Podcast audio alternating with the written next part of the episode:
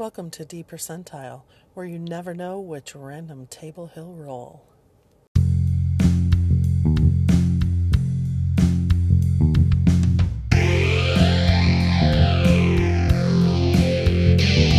Come in,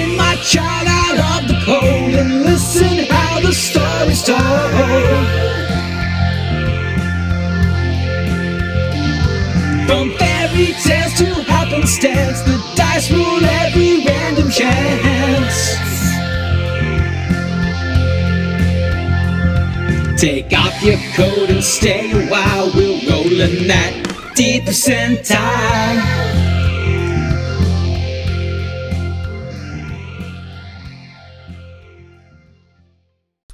Hi everyone, it's Dave. A quicker one from me today. Still putting out one a day throughout the month of August. A couple of episodes ago, it was episode 52. I discussed Goblin's Henchman's 2D619 Hexflower game engine, and I'm very pleased to have a call in from Goblin's Henchman to share with you today. I suppose there's a danger this one get, might get a bit esoteric. Um, I do recommend you go back to episode 52 and give it a listen if you haven't, or check out the blog, Goblin's Henchman's blog, where he discusses the hex flower. I've put the link in the show notes. But actually, I'm I'm quite glad if it gets a bit technical. The original aim of this podcast was that it was going to celebrate random tables and procedural generation, uh, and that's what we're doing today. Hi Dave, it's Goblin's Henchman here. First up, thanks very much for uh, giving the review slash overview of the uh, hex flower thing that I've been working on recently. Uh, it's very interesting to hear your take on it, um, and I think you did a really good job of uh, exploring all the various kind of aspects of it.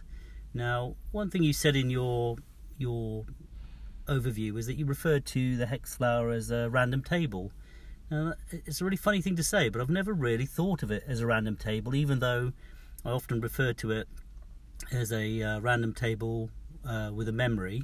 But uh, that, that sort of, uh, strange enough, it really sort of fair blew my mind on it actually, because I, I, suddenly realised that in fact a hex flower is nothing more than a random table presented in two dimensions with sort of rules that govern how they link, how the various points uh, link together, and that sort of opened a sort of sort of uh, door actually in my mind. I hadn't really kind of thought of it in that way. And it made me realise that any shape that you can tessellate, you know, like uh, tiles, you can sort of you can get tiles that are sort of hexagons and you can tile them together, or you can do octagons and small uh, squares or, or diamonds. So any shape that you can sort of join up like that, you could make into an equivalent engine. In fact, a grid would also work.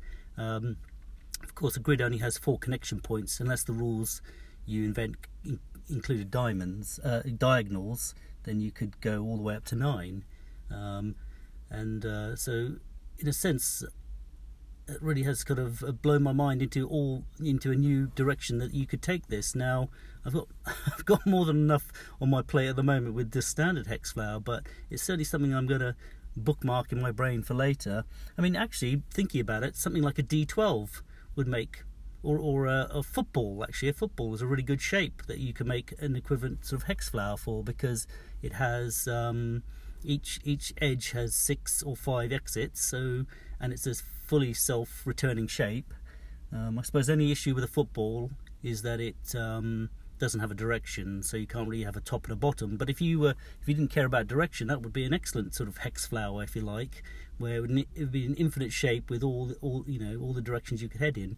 And the nice thing about, say, a D12 or a, a football, well, football's a bit trickier, but at least a D12 is that you could actually leave it on the table, showing you know the 12 face up, and then you roll a dice to decide which edge you go off to, and then you could then move, you know, just flop the die over to the next next number, and that would be whatever's on your table. So I, think there's a incredible num- number of new possibilities that you could come up with. Now, um, um, as I say, I think I'm just going to c- plough this furrow a little bit more. You know, maybe I've uh, over egged it already, but it certainly um, made me think about um, how all how this could be taken a brand new direction. And and you know, just one innocent comment like that from you, which is you know to me a great bit of insight. It, to be honest, it's now that you after you said it, it seems kind of almost blindingly obvious. But uh, anyway, again, once once again, thanks very much for the review, and um, I really appreciate you know the time to time you took to consider it and you know give it really, as far as I can tell, a really good fair shake and a, and a good think about it. Okay, well, thanks very much, fella. Cheerio. Bye.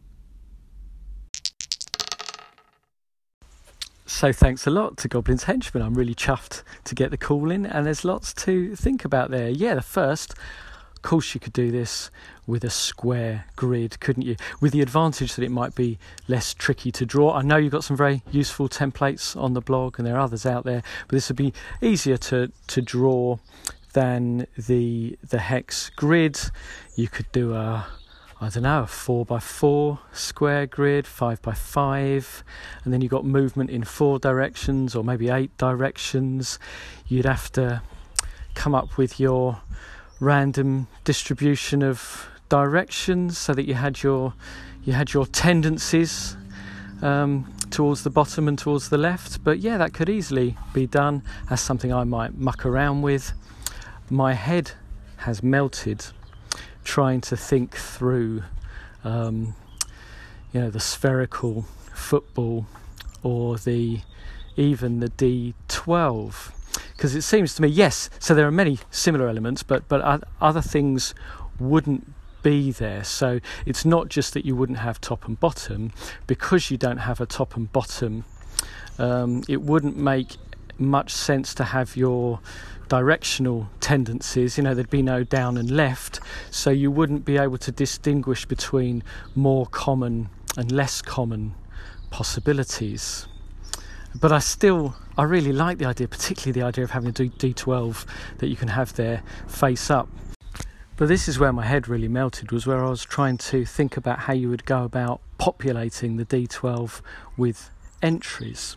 Because the other thing you wouldn't have with your hex flower you've got your edges, and your edges provide the chaotic element. So it's not important that your clustering of contiguous possibilities, you know, sunny weather next to similar weather, carries on over the edges of the map. In fact, you make a virtue of the fact that this introduces some chaos. Whereas, whereas I thought about opening out a D12. Well, of course, I got those edges if I open one out, um, but they're not real edges. So, so trying to come up with ways of ensuring that my entries clustered, short of sort of having a physical D12 and writing the entries on, just proved beyond my mathematical capabilities. So there you have it. Some more talk about random tables with a memory. Do check out episode 52 if you haven't, and certainly follow up the link in the show notes to Goblin's Henchman's blog where he discusses the hex flower in more detail. Please keep the call ins coming in. I'll catch you soon. Thank you for listening. If you'd like to contact Dave, please leave a message on Anchor email dpercentile at gmail.com or find him on Twitter at d underscore percentile.